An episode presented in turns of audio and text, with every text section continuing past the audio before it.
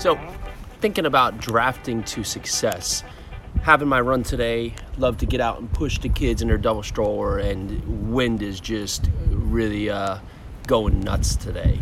So, it occurred to me as I'm running, basically drafting behind cars, trying to keep the wind out, that that's basically the same philosophy that we just need to take to be successful in whichever field we want.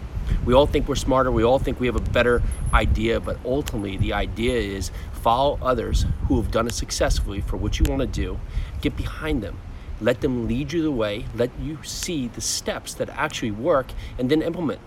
And when a time comes, just like you do when you're a race car or you're a cyclist, you jump past them, leap them, and take the lead.